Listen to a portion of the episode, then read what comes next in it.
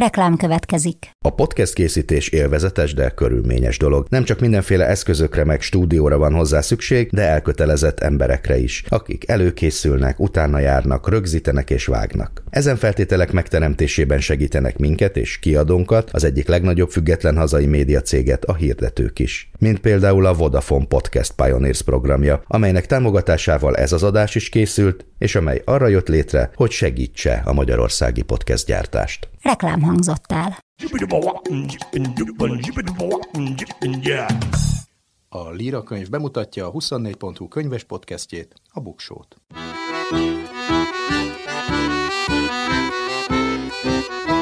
Ez itt a Buksó, olvasásról, könyvekről, mindenféle jóról. Én Nyári Krisztián vagyok. A társadalom legrejtettebb és egyben legnyilvánvalóbb félelmeiről lesz szó. Mit csinál velünk a mesterséges intelligencia? Vannak-e a generációk közötti áthatolhatatlan falak? Egyáltalán hogyan tudjuk megérteni egymást, erről beszélgetek Steigerwald Krisztián generációkutatóval. Ilyen könyveket ajánlok, de mindezek előtt a legutóbbi londoni könyvásár kapcsán a mesterséges intelligencia könyvpiacra gyakorolt várható hatásairól is beszélek. Száz év magány.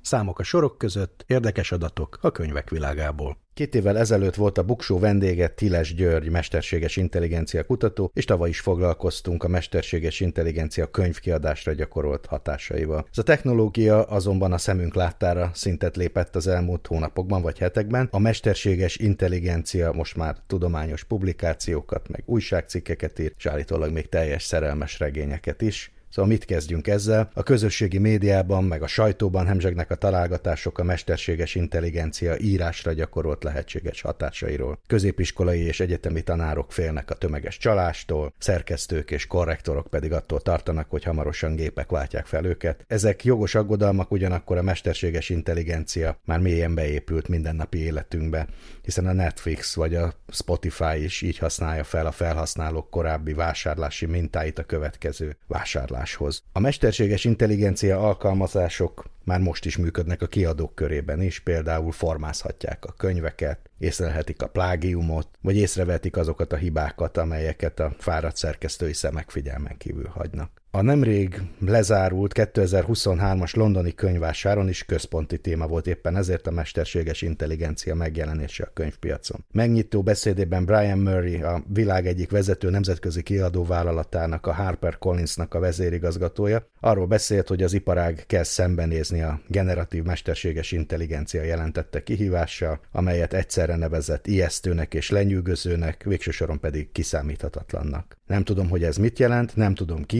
irányítja, nem tudhatod, hogy mi a származási helye annak a tartalomnak, ami ezekből a gépekből kijön. Ez egy annyira új világ, és most még annyira korai, hogy nem tudom megjósolni, milyen hatással lesz az üzletünkre, mondta Murray. De azt tudjuk, hogy fontos lesz, és az elkövetkező három-öt évben nagy hatással lesz az iparágra. Ezért sokan próbáljuk kitalálni, hogyan alkalmazzuk ezt etikus, erkölcsös módon, úgyhogy segítséget nyújtson a szerzőknek, szakmai szolgáltatásokban, és közben ne kelljen versenyre velük, és a történetmeséléssel általában. Azt hiszem, hogy ez a kihívás, mondta, talán nem annyira az itt lévő kiadók számára, de garantálom, hogy világszerte rengeteg kis technikai cég van, akik a mi üzletünkre pályáznak, ők nem kiadók, nem szerkesztők, hanem technológusok, és látnak egy lehetőséget. A hagyományos szövegalapú kiadásban dolgozók elég óvatosak az új technológia megjelenését illetően. A mesterséges intelligencia mindannyiunkat megölhet, de ha nem, akkor hasznos eszköze lehet az írók és a kiadók számára, mondta például Nigel Newton, aki az Egyesült Királyság kiadói szövetségének az elnöke. Mária Palante, az Amerikai Kiadók Szövetségének elnök vezérigazgatója pedig arról beszélt, hogy éberen figyelik a mesterséges intelligencia fejlődését,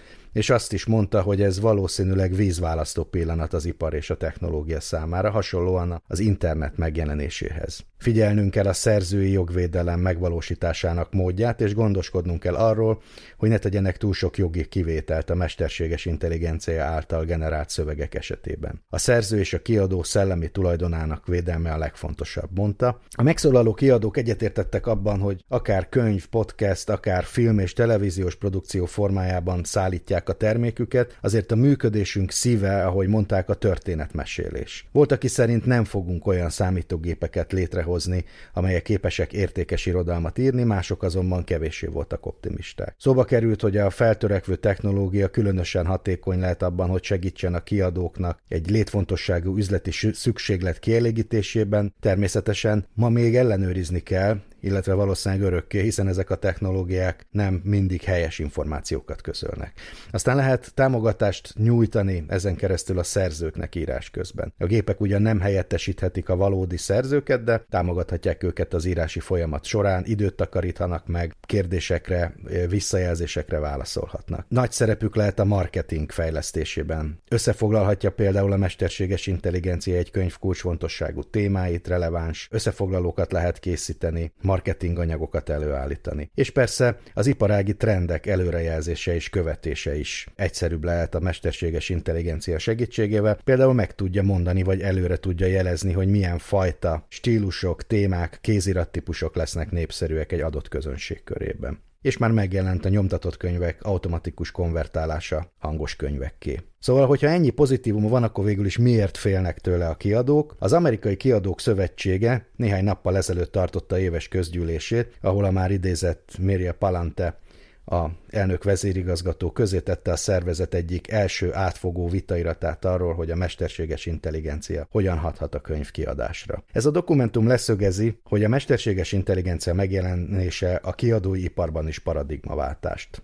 fog elhozni. Nem térhetünk vissza a mesterséges intelligencia előtti világba, mint hogy az internet előtti világba sem. A legtöbb ágazat és a társadalom egésze számára két szempont van, hogyan segítenek a mesterséges intelligencia eszközök, és hogyan ártanak. Az amerikai könyvkiadói szervezet két kategóriával foglalkozott, alapelvekkel és irányelvekkel. Az alapelvek valójában etikai kérdések, mint például a tartalom hitelessége, pontossága, a forrásai és a céljai. Felsorol különböző alterületeket, mint például a tudományos kiadás kiadás. Évente több mint két millió cikket tesznek közzé, több mint 26 ezer folyóiratban, gondos szakértői értékelést és gondozást követően, amelyek elengedhetetlenek az integritás, a bizalom és a kutatási eredmények biztosításához. Hogyan segítenek ebben a mesterséges intelligencia eszközök, és milyen fenyegetést jelentenek, teszik fel a kérdést. Vagy az oktatási kiadványok, tankönyvek esetében.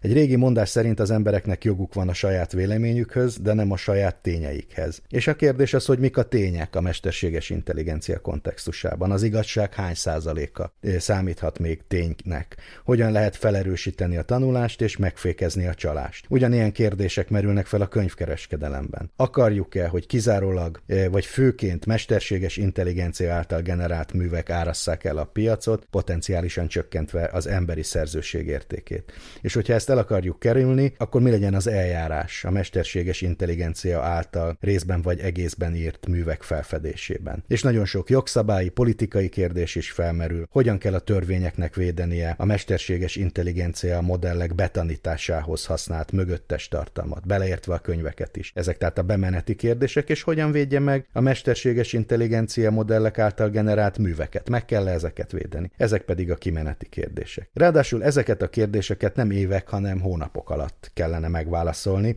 olyan gyorsan fejlődik a technológia. Ami engem illet a magam részéről nem vagyok teljesen teljesen pessimista, mert minden technológiai forradalomnál itt is számíthatunk nyertesekre és vesztesekre, lesznek, akik elveszítik az állásukat, de közben újonnan létrehozott szakmák fognak megjelenni, amelyeket még el sem tudunk képzelni. Radikális változástól mégsem tartok. Röviden azért, mert nem hiszem, hogy a mesterséges intelligencia olyan felfordulást idézne elő a könyvkiadásban, mint amilyenre sokan számítanak. Sikeres vagy bármilyen módon értékes és fontos könyvek esetében legalábbis nem. Egy gép felállíthat egy narratívát, egy storyboardot, de a regényírónak továbbra is alkalmaznia kell a saját jellegzetes stílusát, különben unalmas és közhelyes munkát ad ki a kezei közül. A gép összeállíthatja és rendszerezheti a tudományos információkat, de a szakirodalmi szerzőnek kell a tapasztalatát, tudását és a nézőpontját felhasználnia egy adott téma meggyőző magyarázatához.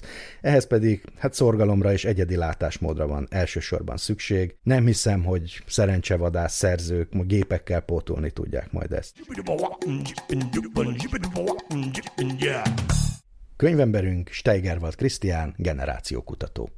Gondolom ezt általában meg szokták tőled kérdezni, hogy mi fánterem a generációkutató, de mert erről fogunk beszélni, inkább azt kérdezem, hogy hogy, hogy lesz valaki generációkutató, vagy hogy éri el azt, hogy ezt odaírják a, a neve után te eredetileg közgazdász vagy, hogyha jól tudom. Igen, közgazdászként végeztem, és már akkor, ötöd évben volt egy verseny, úgy hívják, hogy OTDK, az Országos Tudományos Diákori Konferencia, már ebből a témából írtam ott egy dolgozatot, ez az ifjúságkutatás. Akkor még fiatal voltam, 22 éves. Nyilván egy generáció létezik a fiatalnak, a fiatal generáció, úgyhogy abból írtam egy versenydolgozatot, ahol országos második lettem, és azt gondoltam, hogy hú, ez akkor valami nagyon jó téma lesz. És ott is maradtam a, az egyetemen PHD-zni ezzel a témával, aztán elhagytam az akadémiai vonalat, felkerültem Budapestre egy multinacionális céghez, egy piackutató céghez, ahol szintén piackutatáson belül foglalkoztam az ifjúság kutatással, és ahogy telt múlt az idő, kiderült, hogy én már nem vagyok fiatal, és innentől kezdve eléggé kontraproduktívnak tűnt, hogy én fiatalokkal foglalkozok, miközben idősödtem, és rájöttem, hogy van több más generáció, és akkor tulajdonképpen én magától kinőtte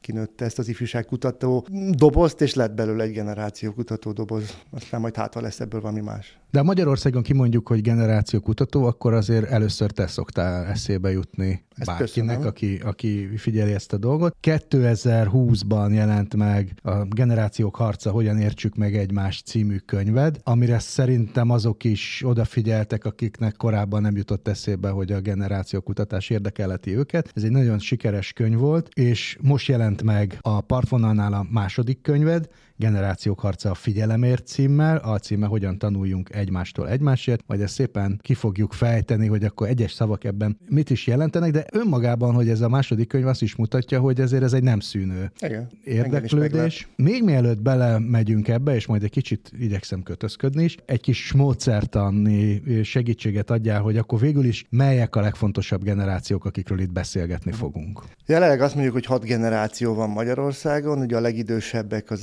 1945 előtt, 1928-45 között született veterán, vagy csendes generáció, aztán 1946-64 között a baby boomer időszakot hívjuk, 1965-79 az X generáció időszaka, 80-94 az Y generáció, 95-2009 a Z generáció, és 2010 után van az alfa generáció időszaka, és hogyha legyen egy premierje is egy ilyen podcastnak, én még sehol nem mondtam, sehol nem láttam, de azt gondolom, hogy 2023 az a pedig a beta generáció megszületése, a mesterséges intelligencia intelligencia populárissá válása, ez a chat GPT, amennyire be, bekerült a laikus életünkbe, hogyha ezt hagyják, és ez így marad, akkor, akkor ennek nagyon komoly változása lesz, és ez lesz a béta, szerintem. Előző vendégem Puskás Panni író volt, akivel teljesen véletlenül eljutottunk odáig a beszélgetésbe, hogy a generációkutatás szó is előkerült, és ő valami olyasmit mondott, hogy mióta elkezdődött a generációkutatás, még nagyobb a szakadék a generációk között, mert olyannyira hangsúlyozzák olyan mértékben a generáció különbségét, hogy ez egy kicsit, hogy van generáció közötti különbség, az a generációkutatók miatt is van. Ez Én... megtisztelő Pannitól, hogy ezt gondolja, hogy ilyen hatalmunk van.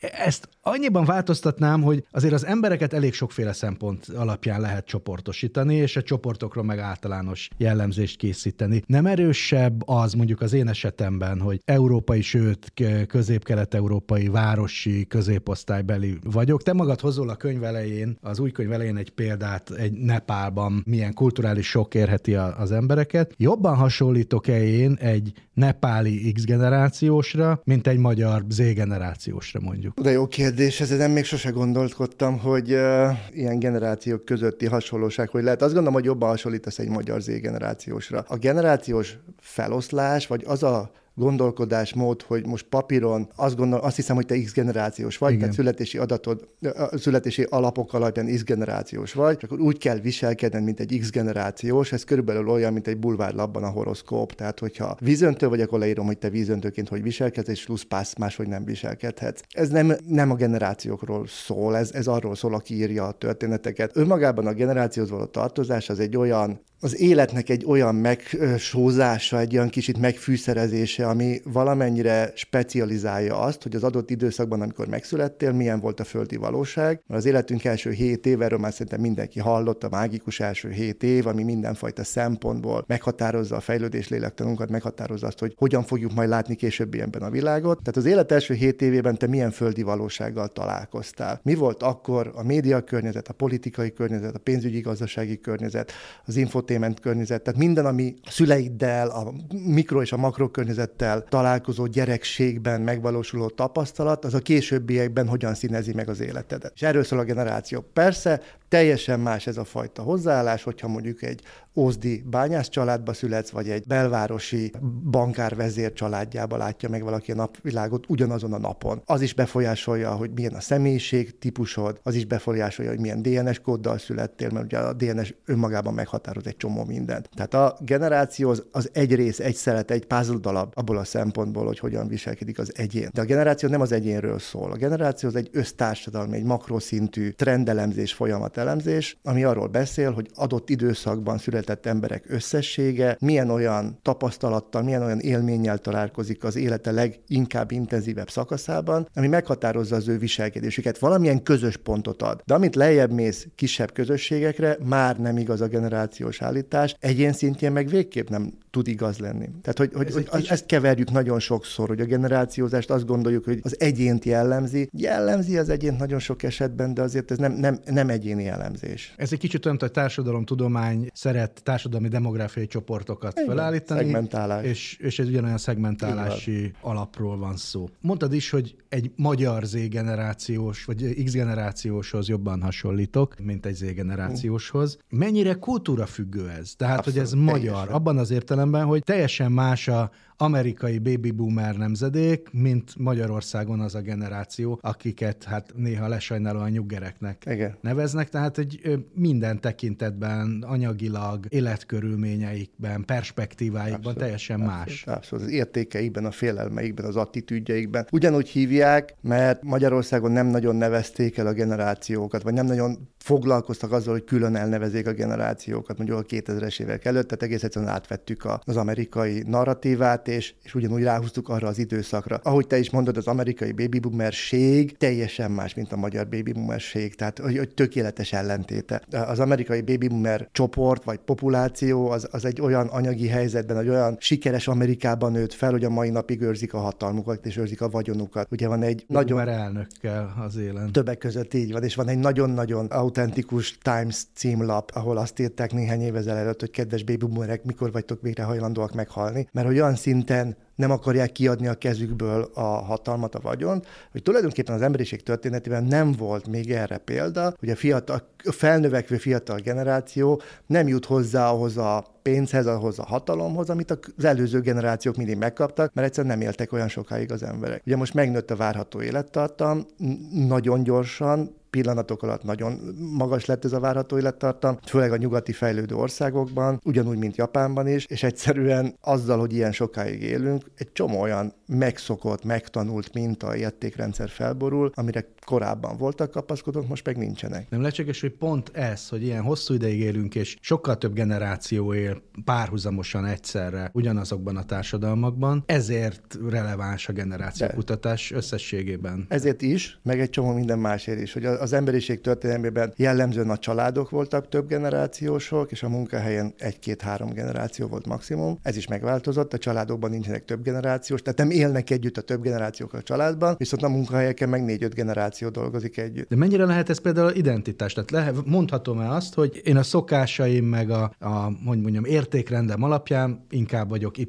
generációs? Mondhatod, hiszen éltél az Y generáció időszakában. Tehát azért mondom, azért De az ő fokoz. gyerekkori tapasztalataik viszont nem az én gyerekkori tapasztalataim. Mindegy, mert megélted. Tehát az ő, ő egy Y-os nagyon nehezen lesz X-es, hogyha nem kapta meg a szüleitől a gyerekkorában nagyon erősen ezeket az alapokat, mert hogy csak a társadalomra vagy a kortársakra támaszkodott volna, de mi nem csak az X generációs gyerekkort éltük meg, hanem éltünk az Y-ba, az E-ben, az alfában, meg most a következő generációikban. Az agyunk az úgy működik, hogy egy nagyon rugalmas szerv, és nagyon gyorsan megtanul dolgokat. Az élet első hét évében nem megtanulunk, hanem így beszívjuk az információt. Anyanyelvet nem tanuljuk, hanem beszívjuk az információt. A figyelni nem tanulunk, az, hanem, hanem meg, azokon a minták alapján, ahogy a társadalom figyel egymásra, hogy az interpersonális kapcsolatok kialakulnak, azokat a mintázatokat megtanuljuk. Tehát vannak alapok, és utána, ahogy elmúlsz 7 kötőjel 12 éves, utána minden egyéb dolgot már hozzá tanulsz. És hogy én is mondjuk 76-os vagyok, most ez így elárultok, négy évet éltem az életem első hét évéből X generációsként, és hármat Y-osként. Most akkor X-es vagyok, vagy Y-os vagyok. Tehát, hogy ez nem egy olyan label, nem egy olyan címke, hogy akkor mindenkinek a melkasára ki kell szúrni, hogy akkor ő X-es vele így bánjál, ő baby boomer vele úgy bánjál, hanem alapvetően arról szól, hogy van egy általános generációs origó, ami minden generációban születre jellemzőbb, mint a többi generációra, de attól még a későbbiek beletanulhatnak a te viselkedésedbe. Például, ha nem így lenne, akkor a veteránok, ugye a legidősebb generáció, ők nem használnák az internetet, hiszen gyerekkorukban még, még televízió sem volt. Ehhez képest tudjuk jól az NMHH kutatásából, hogy a magyar nyugdíjas lakosság fele több órát Facebookozik naponta. Egyre inkább már csak ők. És ráadásul szép lassan már csak ők, igen, mert hogy a gyerekek meg az unokák nem szeretnék oda föltenni a bulis képeket, ahol a nagymamának a túros bukta receptje van. Tehát nyilván elkezdenek távolodni. Én is használok social media platformokat, de múltkor kifakadtam egy középiskolába diákoknak, hogy nem értem, hogy minek ennyi. Hogy, hogy hát bőven elég lenne egy, hiszen ugyanazt csinál az összes több. Én miért, miért kell minden haverodnak egy külön social media platform, miért nem lehet egyet használni? Mert nem értem, mert én abban a korban nőttem fel, amikor nem volt ilyen, egy darab tévé volt, egy darab csatorna volt, gondolom egy darab social media platform is elég lenne. És rám néztek a szánakozó mosolyjal, hogy de cuki a bácsi, ilyeneken gondolkodik, és akkor olyan öregnek éreztem magamat, miközben, mondom, én egész fiatal voltam, amikor bejött az internet. Ugye az előző könyvedben tulajdonképpen azt viszed végig, vagy azt magyarázod hogy milyen különbségek vannak Igen. ezek között a generációs csoportok között, akár kulturális vagy szocializációs különbségek, erről is beszéltünk, meg hogy vannak pszichológiai különbségeket, például mi a probléma megoldás stratégiája, Igen. a jellemző stratégiája egy-egy generációnál, egészen odaig, hogy vannak tulajdonképpen neurológiai Igen. jellegű különbségek is, ami, ami már nem egy kulturális kérdés, egy biológiai adottság, hogy például a digitalizáció változás változásával az idegrendszerünk is elkezd másként Igen. viselkedni, és nagyjából idáig vitted el azt a könyvet, most viszont nagyon sokszor visszatérsz erre a kérdésre. Egyszerűen ez a logikai útja, hogy az az első rész, ez a második rész, vagy, vagy most vetted észre, hogy itt tulajdonképpen akár evolúciós változások uh-huh. is vannak? Nekem alapvetően ez a misszióm, azt gondolom, hogy a megértés az alapja annak, hogy egyáltalán valamit tudjunk tenni, és hogy nagyon komoly változások figyelhetőek meg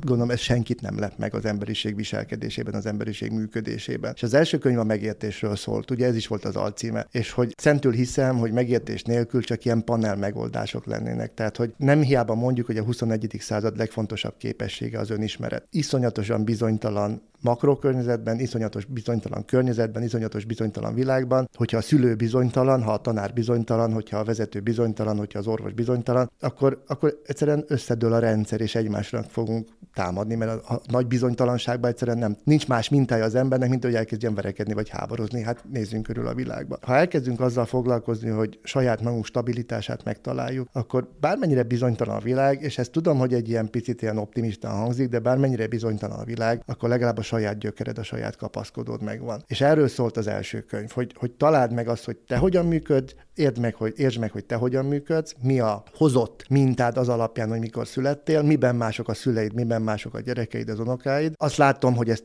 ez, ez átment, tehát hogy tényleg most jön ki majd a hatodik kiadás két hét múlva, tehát hogy még mindig, mindig nagyon foglalkoztatja az olvasókat, visszajeleznek, nagyon sok előadásom van, kimondottan nagyon sokat utazom, tehát hogy, hogy nagyon mozgatja az embereket ez a, ennek, ennek is a megértése, és hogy, hogy a megértés után kellett három év, hogy, hogy azt mondjam, hogy jó, most lépjünk egy szintet, hogy oké, de mit lehet tenni. Rendben van, megértettem, na de akkor most mit csináljak ebben a digitális világban? Most vagyunk először digitális szülők, most vagyunk először digitális nagyszülők, most nevelünk először digitális gyereket. Igenis meg kell értenie szerintem az embereknek, hogy mit tesznek akkor, hogyha digitális környezettel veszik körbe a gyerekek életét.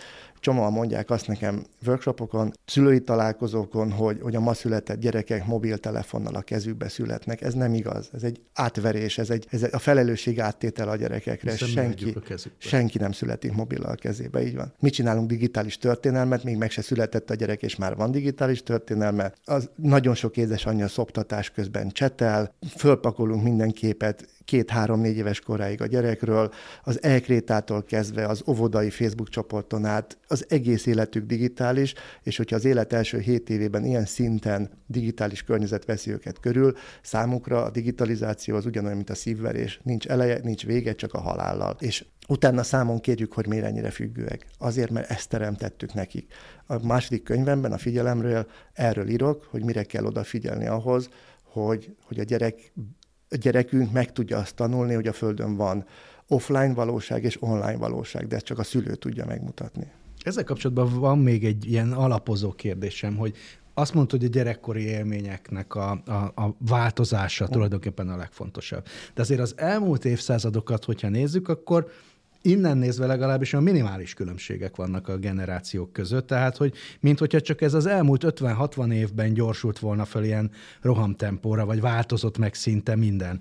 Az élet, élet várható hossza, a társadalom korösszetétele, a jövőkép, a kommunikáció, az eszközök, meg az agy leterheltsége. Szóval mennyire az utolsó 50-60 év hozadéka ez az eltérő szocializáció, hogy generációk között ilyen éles Abszolút az 50-60 évnek az eredménye. Ugye, ha megnézed, a jelenlegi hat generációból kettőnek van neve, a veteránnak meg a baby boomernek. Ez a két utolsó biológia alapú generáció, tehát ezek a generációk ugyanúgy körülbelül ugyanúgy működnek, mint mondjuk a 300 évvel ezelőtti generációk, csak esetleg több a tudásuk, vagy több az ismeretük az ipari forradalomhoz képest, már egy kicsit többet tudtak, de a gyerekkori szocializációjuk ugyanúgy íráson, olvasáson történik. Még nincsen audiovizuális eszköz a gyerekkorukban, újság van, rádió van, könyvek vannak, sok esetben még az sincsen, 57-ig nem volt Magyarországon tévé, 57. május 1-től van először televízió adás, de nagyjából 60-as évek közepetájától kezdődik az, hogy, hogy populárissá válik a televízió. És egy technikai eszköz az ilyen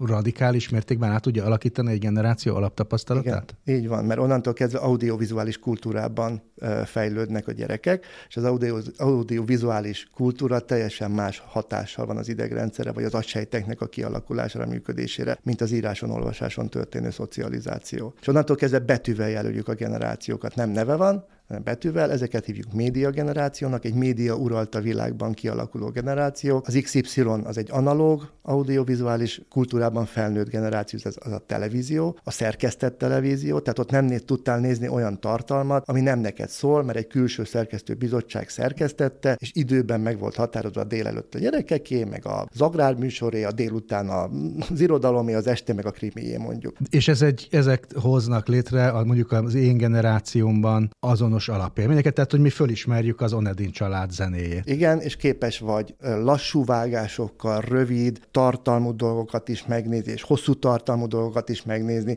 Ha megnézed a 70-es, 80-as évek sorozatait, Onedin család, Kozsák, Derik, ezek mind minimum 60 percesek voltak, tehát képes voltál lekötni a figyelmedet. Innentől kezdve az olvasásban sem történik radikális változás, mert hogy mind a kettő média, az audiovizuális média és az írás-olvasáson történő média, és a mélységi olvasásra, a mélységi figyelemre hívta fel a figyelmet, és azt fejlesztette. Aztán jön a digitália, Z és az alfa generációk már a digitális audiovizuális tartalmon nőnek fel, ami hipergyors, nem szerkesztett, tehát bárhol, bármikor, bármilyen tartalomhoz hozzáférsz. Az agy sokkal inkább szereti az audiovizuális tartalmat, mint az írott szöveget, mert kényelmesebb, könnyebb, egyszerűbb befogadni, gyorsabban fel tudja dolgozni, ugye a szemünk gyorsabban feldolgoz minden képi dolgot, mint amit le kell lassítani és olvasni kell, és onnantól kezdve elkezd megváltozni a memória, elkezd megváltozni az iskolai memoritereknek a, a hatékonysága, nem tudnak memorizálni a gyerekek, gyerekek, mert, mert az audiovizuális tartalom ugye a, a rövidtávú memóriára hat a hüllőagyban, nem tud elmélyedni a dolgokban, nem, kép, nem, fog,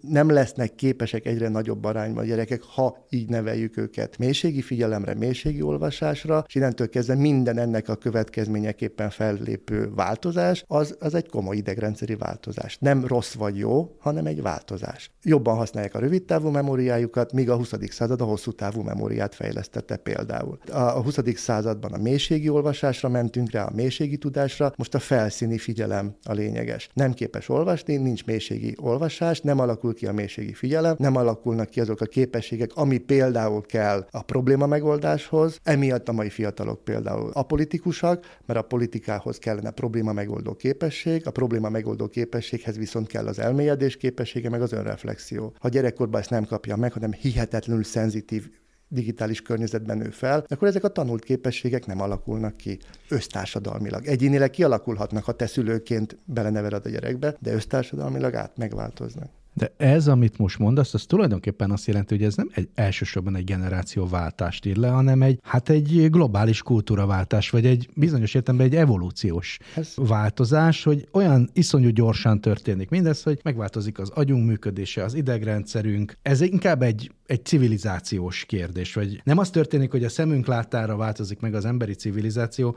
nagyobb mértékben, mint a ipari forradalom óta bármikor, de akkor ez sokkal nagyobb a különbség a, ebben a digitális korban felnőtt generációk, meg a előtte levő összes generáció között, mint a, a, a Z, meg az X, meg a... Tehát, hogy tulajdonképpen egy olyan éles gap van, hogy hogy valójában két generáció vagyunk. Én hármat mondok. Ugye van a kettő, ami biológia alapú, a veterán meg a baby boomer, tehát ők nagyon-nagyon hasonlítanak mondjuk az ipari forradalomban élt generáció idegrendszer és agyi működésére.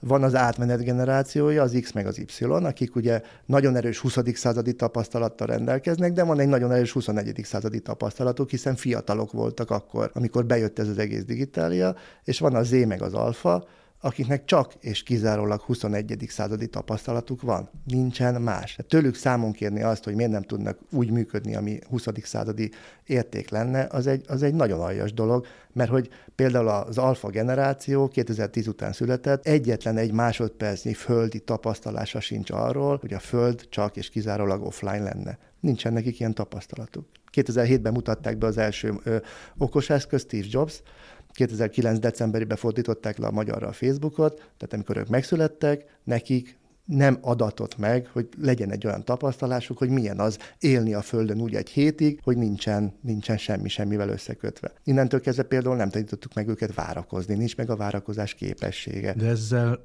azt is mondod, hogy ennek az átmeneti generációnak, amihez mi is tartozunk, tulajdonképpen az a dolga, hogy valahol milyen módon mégiscsak hogy mondjam, a jó irányba próbálja terelni, ha van ilyen, hogy jó irány, vagy legalábbis valamilyen módon hidat képezzen inkább, és nem pedig a, ennek, ezeknek a fiatal generációknak, hiszen ők eszköztelenek. Ami hát ugye tulajdonképpen azt mondja, hogy itt van ez a 40 fölötti, de még 60-nál fiatalabb, vagy 30 és 60 30 fölötti és 60 közötti. két generáció, és az ő felelősségük, hogy az emberi civilizációt megmentsék. Én azt gondolom, hogy igen. Nem, nem használnék ilyen nagy szavakat, tehát a könyvben nem használtam. Én azt hittem, hogy szendvics generáció, vagy át, át, átmenet generációja, hogy ne legyen ennyire komoly a beszélgetésünk, ugye azért szendvics, mert hogy mi vagyunk az egyetlen olyan generáció a világon, akit nem csak a szülei csesznek le, hanem a gyerekei is. Tehát, hogy ezt, ezt jelenti ez a két irányú kinyúlása a kezünknek és a szendvicsnek, de hogy komolyra fordítva a szót, igen, mi dolgunk lenne lefordítani a 20. századi értékeket 21. századi nyelvre, és áttenni 21. századi platformra. Azért ez egy nagyon nagy felelősséget rossz erre a, a generációra. Ugyanakkor azt is mondod, és akkor De tényleg Krisztián, menjünk... Hogyha, a... ha, ha, ha, nem fogadjuk ezt el, hogy mi adjuk a gyerekek kezébe a mobiltelefont, hanem rájuk fogjuk, hogy a gyerekek függőek, hát naponta 50 cikk megjelenik, hogy milyen függőek a gyerekek, de az, hogy a szülők milyen függőek, arról nem ír senki soha. Ez kétségtelen. Hát, hogy és ennek ellenére azért ez nem egy nagyon optimista kép, de közben a könyved mégis optimista. Ja. És azt is mondod, hogy ne démonizáljuk a képernyőt, ne démonizáljuk a digitális teret, mert ez nem vezet megoldáshoz. Na jó, de akkor mi vezet megoldáshoz, és egyáltalán van-e ilyen, hogy megoldás? Ezt, hogy vegyük észre, hogy itt élünk a 21. században, tehát hogy, hogy a jelenleg a mobileszköz az nem olyan média, mint volt 1980-ban az én Junos tévém, amit bekapcsoltál, ha volt műsor, láttad, itt csavartál rajta, M1-ről áttetted az M2-re, és akkor ennyi volt a Junos TV. Most a mobiltelefonod, az tévé, az rádió, az fotó, fényképezőkészülék, videokamera, fotóalbum, posta, bank, munkahely, baráti találkozó, tükör. tükör, igen, tehát hogy minden, tehát az orvosi applikációtól kezdve, ugye ez ez a nagyon jó, az a mentőszolgálatnak ez az életmentő applikáció, tehát minden, minden rajta van a mobiltelefonodon, ez a vekker órád, már nem veszünk vekkert, mert ezen, ez a zseblámpa, tehát hogy, hogy ebben az egyben minden benne van. És hogy ha ezt nem korlátozzuk, ha nem visszük térbe és időbe be a digitális eszközünket, akkor azt tanítjuk meg a gyerekeinknek, hogy ez az eszköz, ez, saját magunk ez, ez a részünk, igen, az, így van a cyberénünk, a saját magunk kiterjesztése. És ezzel nincsen gond, csak ne eszkalálódjon. Tehát nem azzal van a gond, hogy van internet, hanem azzal, hogy nem veszük észre, hogy határtalanul belement az életünkbe, és ezt mi magunk csináljuk. Könnyű ráfogni az összeesküvés elméletekre, meg hogy valaki ezt tönkre akarja tenni a világot.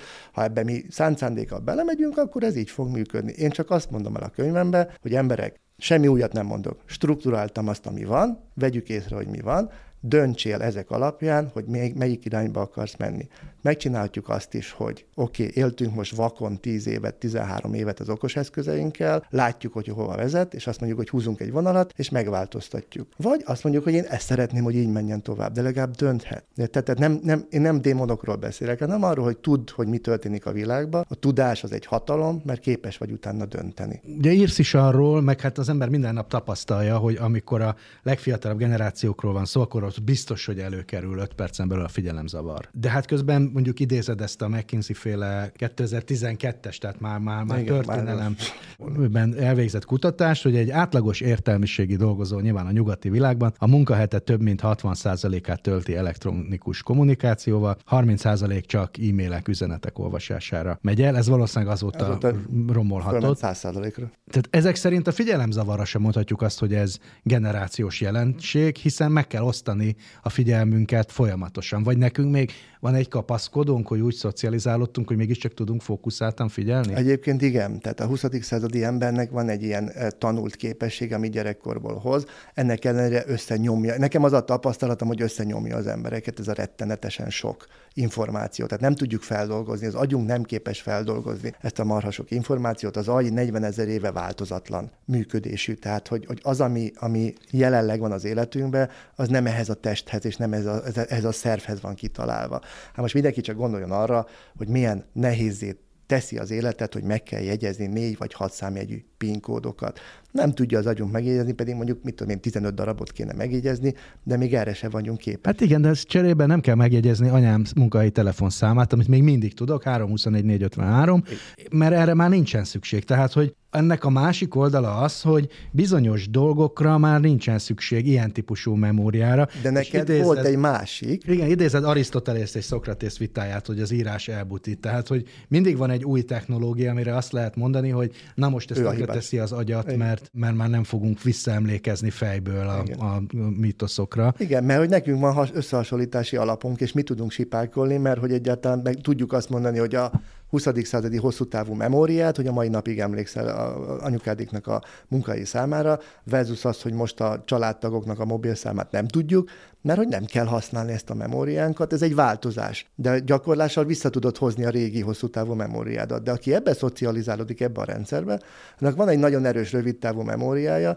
és nem biztos, hogy később a hosszú távú memóriáját fogja tudni intenzíven használni. Tehát hogy lehet, hogy kialakul egy olyan emberi faj, ahol a hosszú távú memória blokkolódik, és nem, nem, nem tudjuk. Remélem, én már nem fogok velük találkozni. Mondasz ott sokkoló számokat, például az, hogy egy sokat netező unoka, az 13.568 nagymama adatmennyiségét fogyasztja el, és hát nyilvánvalóan ez sokkolja az idegrendszert. Itt a buksóban szoktam erről beszélni az olvasás uh-huh. kapcsán, hogy az olvasás egy olyan eszköz, ami segíthet abban, hogy ezt a fókuszált gondolkodást legalább napi 20-30 percre tréningbe tartsuk, mert különben egy csomó készségünk, meg képességünk elkorcsosul. Ha nem az olvasás, akkor mi az, aminek a segítségével még valahogy egyensúlyba Aha. tudjuk tartani ezt a kétféle információfeldolgozási stratégiát? Ugye azt is írom a könyvbe, hogy az olvasás mennyire fontos a, a gyerek fejlődése szempontjából abban a fejlődési ablakban, ami nagyjából egy-két éves korban nyílik meg, és 6-7 éves korban záródik be. Tehát, hogy akkor fog tudni egy tinédzser olvasni, hogyha gyerek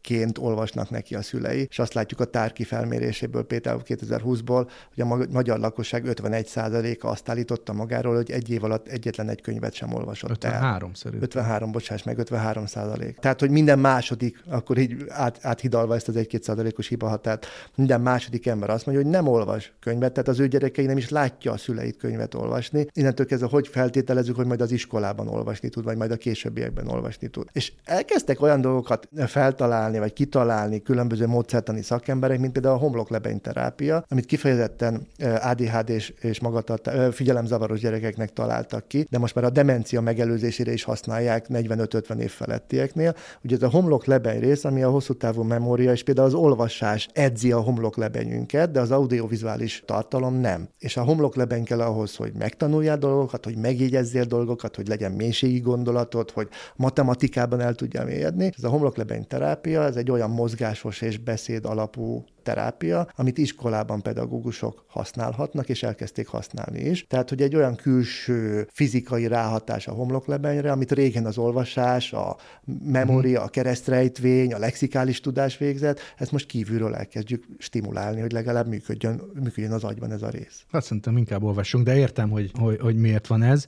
Ezek talán a leg, hogy mondjam, komolyabb tanulságai ennek, amit írtad, de vannak e, apró dolgok, amik, amik még izgalmasabbá teszik ezt, és hogy bizonyítván, hogy mégiscsak van állandó generációs konfliktus, mert engem elképesztő módon irritál, hogy ez a legfiatalabb generáció nem tud köszönni. És ez olyan szép magyarázatot adsz, hogy ennek mi az oka, szóval hogy miért van ez, és kell-e vele ezzel valamit kezdenünk. Ugye az az érdekes a köszönésben, hogy, hogy a hétköznapi szituációban egész egyszerűen egy legyintéssel leintézzük, hogyha valaki nem köszön, az bunkó, most bocsánat mindenkitől, akit ez sért ez a kifejezés, vagy ő maga se köszön, de hogy valójában ez egy evolúciós, kulturál, kulturális evolúciós fejlődési szakasz az emberi létünknek, hogy én észlellek a perifériámom, észlellek, hogy itt vagy a közelembe, és jelzem, hogy észrevettelek, és te is viszont jelzed. Erre találták ki tulajdonképpen a köszönést, tehát ez egy transgenerációs, egy nagyon fontos része az emberi, az interpersonális kapcsolódásnak. Csak hogy amióta digitális transformáció van, vagy a Covid óta, amióta drasztikusan csökkent a közösségeknek a száma, meg az interpersonális kapcsolódásoknak száma, maga a köszönési procedúra is kezd megváltozni. Nekünk, akik térben és időben nőttünk fel, és a szüleink belénk verték, hogy köszönni kell, már teljesen más nevelési eszközeink vannak a mostani 3-4-5-6 éves gyerekeknek kell szemben, akiknek elkezd kialakulni egy olyan dolog, hogy mást jelent a köszönés más jelent, mint nekünk. Más jelent az online térben, ugye csetelés közben az ember nem köszön, mert a csetelés ez egy longitudinális beszélgetési folyam, aminek nincsen eleje és nincsen vége. Ez az online szindikáció, hogy az online térben összeállnak olyan emberek, akik új értékeket kialakítanak, és azon érték mellett működnek, tehát nem köszönnek a chatben. És jön a cybermigráció, amikor ez az online térből leszivárog a való életbe, és a való életbe is kialakul egy újfajta értéknorma, hogy nem köszönünk. Csak azokat az embereket, akik köszönnek, azokat ez baromira zavarja, mert ők meg nem tudnak elől az érték értékváltozásra, és már is kialakul egy fájt közöttünk. Igen, de mondjuk ez egy látszólag jelentéktelen, de mégis fontos dolog, mert arról is szó van, hogy nekem van ezzel dolgom, tehát rá kell vegyem a fiatal generációt, hogy köszönjön, vagy úgy van vele dolgom, hogy ezt akkor megtanulom, hogy akkor ismét van egy 5000 éves társadalmi szokás, amit már nincs. Ismét egy nagyon jó kérdés, mert hogy ez a döntésed. Ez a mi felelősségünk X és Y generációnál, a köztes generációnál, mert hogyha belülről idegesek az emberek, hogy miért nem köszönnek a fiatalok, avval semmit nem érsz. Tehát ott van az iskola, csináljon az iskola egy transzparens keretrendszert, és azt mondja, hogy itt nálunk köszönni kell. És aki nem köszön, azt megbüntetjük. De ilyet nem csinálunk, mert félünk a gyerekektől, félünk a reakcióktól, reakcióktól félünk valamitől, nem tudom mitől félünk, de mindig mindentől félünk, és nem merjük ezt megtenni. Se az iskolában, se egy munkahelyen. A munkahelyen rengeteg céggel dolgozom, és mindenhol ki vannak akad, vagy a fiatal munkavállalók nem köszönnek. Elmondtad, hogy köszönni kell? Elmondtad, hogy neked ez egy érték? Nem, azt gondolom, ez mindenkinél ugyanaz. Erről szól a könyv. Nem mindenkinél ugyanaz értsük meg, hogy más értékeket, más üzeneteket kaptunk a gyerekkorba, és hogyha neked fontos a közösséget szempontjából például a köszönés, akkor ez elő kell írni. Hát nem esik le a gyűrű az ujjunkról, hát írjuk le, és onnantól kezdve számon lehet kérni, azt lehet mondani, hogy nálunk ez az együttélés alapja. Le van írva. Kicsit vidámabb, vagy legalábbis érdekesebb dologról is beszéljünk így a vége fele, hogy hát azért évszázadokig mégiscsak az volt a helyzet, hogy rövidebb ideig éltünk vagy aki már megélte a 30. születésnapját, az már talán e, e, húzta 70-ig, ha volt esélye megöregedni, és ahogy írod is, tehát ez nekem is ez a tapasztalatom, hogy az én gyerekkoromban egy velem egykorú embert, azt öreg emberként azonosítottam, ma meg nem csak a, a, a, a, a saját látószögem változása miatt, de a kortársaimat nem így azonosítom, és hogyha tovább növekszik a, a várható átlag életkor, akkor ennek a következménye, hogy mondjuk például ez az örök infantilitás, amit, amit szintén károztatunk, meg, meg tapasztalunk, az ennek a következménye, hogy valójában 40 éves kamaszokkal lesz tele a világ, hiszen 120 évig fogunk élni? Hát nagyjából igen, meg háromszorozódott, meg négyszereződött a várható élettartam például a középkorhoz képest, de ha azt nézzük, hogy 40 50 évvel ezelőtti várható élettartamhoz képest is másfélszer, majdnem duplaszor akkora, akkor nyilván ez megváltoztatja a mostani fiataloknak az életképét, a karrier útját, hogy egyáltalán mikor akar elköltözni otthon a szüleitől, mikor ér véget a kamaszkor. Az látjuk, hogy ez most nagyjából 10 évvel kitolódott, korábban nagyjából 18-19 éves korig tartott a kamaszkor, most inkább 28-30 éves korig és ez, ez együtt jár mindazzal, hogy infantilis, hogy nem akar felnőni, hogy nem akar felelősséget vállalni a saját élete fölött, mert miért vállalna,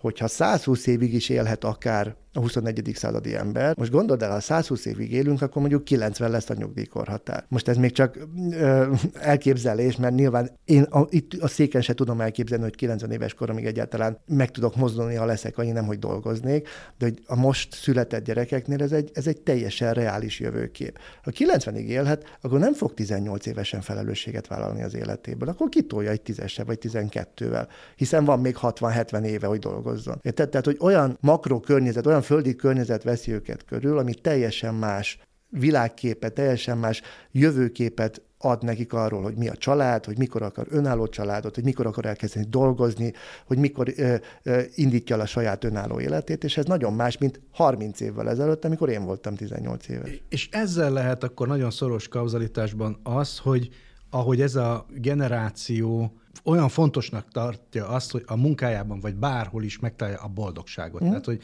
mint hogyha ez eddig nem lett volna, hogy, hogy fel sem merült volna az ember a munkáján a boldogságot keresi, hogy ez összefügg-e azzal, hogy így kitolódott ez, vagy pedig egyszerűen csak ez az azonnali jutalmazás kultúrája, hogy mindent azonnal akarunk, és nyilván a, a legfiatalabb generációkra jellemző ez leginkább, hogy kell -e ez ellen tenni egyáltalán valamit, vagy, és hogy ha kell, akkor, akkor mit? Ne, ez végre egy jó irány, hogy, hogy boldogok akarnak lenni, ezt ne akarjuk megszüntetni, hogy boldogok akarnak lenni mindenhol, még a munkáján is. Egy harmadik szállat hoznék be, szerintem sokkal inkább ahhoz vezet, hogy megváltozott a szülői szerep.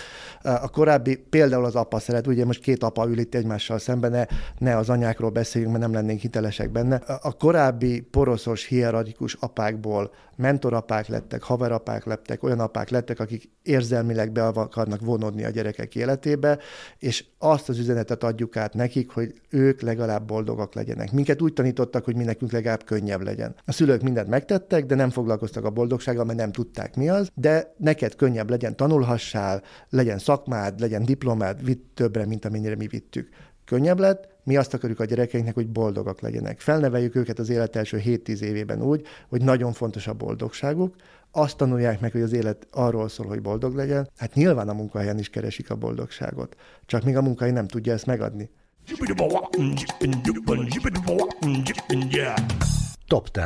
Egy polsznyi jó könyv. Tíz új könyvet ajánlok az egymás mellett élő generációk megértéséhez. Wuk Jung An agyszervíz, ezt a Corvin adta ki idén. Egy felmérésben 1 millió középiskolás diák értékelte a vezetői képességét, 70% átlagon felülnek tartotta magát, 60% pedig úgy gondolta, hogy nagyon jól boldogul másokkal, és ennek alapján a legjobb 10%-ba tartozik. Szóval ez a könyv nem csak azokat a kognitív csapdákat világítja meg, amelyek nehezítik vagy gajravágják a gondolkodásunkat, hanem a gondolkodásunk újra gondolásában is megbízható. Kalauz legalábbis ezt mondja a New York Times bestseller listájának egyik egyik elemzője. Berecki Enikő, a rejtélyes Z generáció, miként kezelhetjük a generációs ellentéteket szülőként vagy tanárként. Hogyan dolgozzunk együtt a Z generáció tagjaival, és miért érik el könnyebben a youtuberek és a tiktokerek a fiatalokat. Barbara Kuvert, ősök, traumák, generációk, családi események, pszichogeneológiai szemszögből. Abból indul ki, hogy azonos születési dátumok ismétlődése, születés a család számára sorsdöntő dátumok egyikén, balesetek több generáción át ugyanazon a napon, anyánkkal vagy nagyszüleinkkel azonos betegségek megjelenése, egy család történetében sok ismétlődést találunk, hogyan lehetséges mindez. A szerző pszichológus, gestalterapeuta és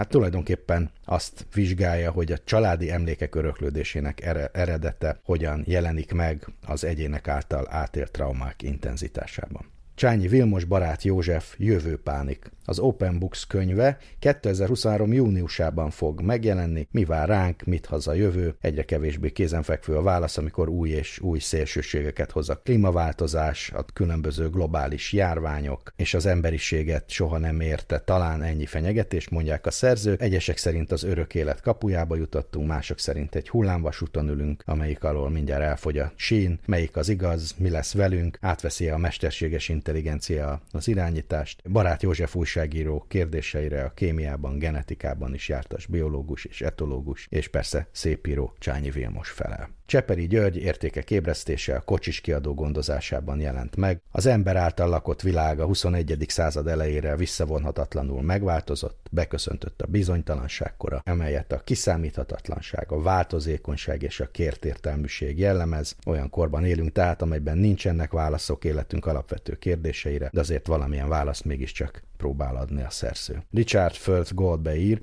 az emberi érzések története. A szerző sokak számára ismeretlen területre kalauzolja olvasóit, az érzelmek története egy olyan új tudományág, amely a történelem, pszichológia, nyelvészet és a futurológia határmesdjéjén mozogva vizsgálja, hogyan hatottak az érzelmek az emberi civilizáció történelmére, fejlődésére és hogyan hatnak a jövőre. Dr. Máté Gábor, dr. Gordon Neufeld a család ereje az Open Books-nál jelenik majd meg év végén, de már most is előrendelhető, és hát az ismert magyar származású pszichiáter és szerzőtársa Egyesült Erővel könyvvel elemzik korunk egyik legégető problémáját, miszerint a kortársak egyre inkább átveszik a szülők szerepét gyermekeink életében, a gyerekek társaiktól tanulják meg, mi a jó és mi a rossz, milyenek legyenek, hogyan viselkedjenek, ez pedig halássa a családokat, agresszivitással és korai szexualitással teli ifjúsághoz vezethet. Tehetünk-e valamit érte? Megtudhatjuk majd a könyvből, ha várunk eleget. Steigerwald Krisztián generációk harca a figyelemért, hogyan tanuljunk egymástól egymásért című könyvéről.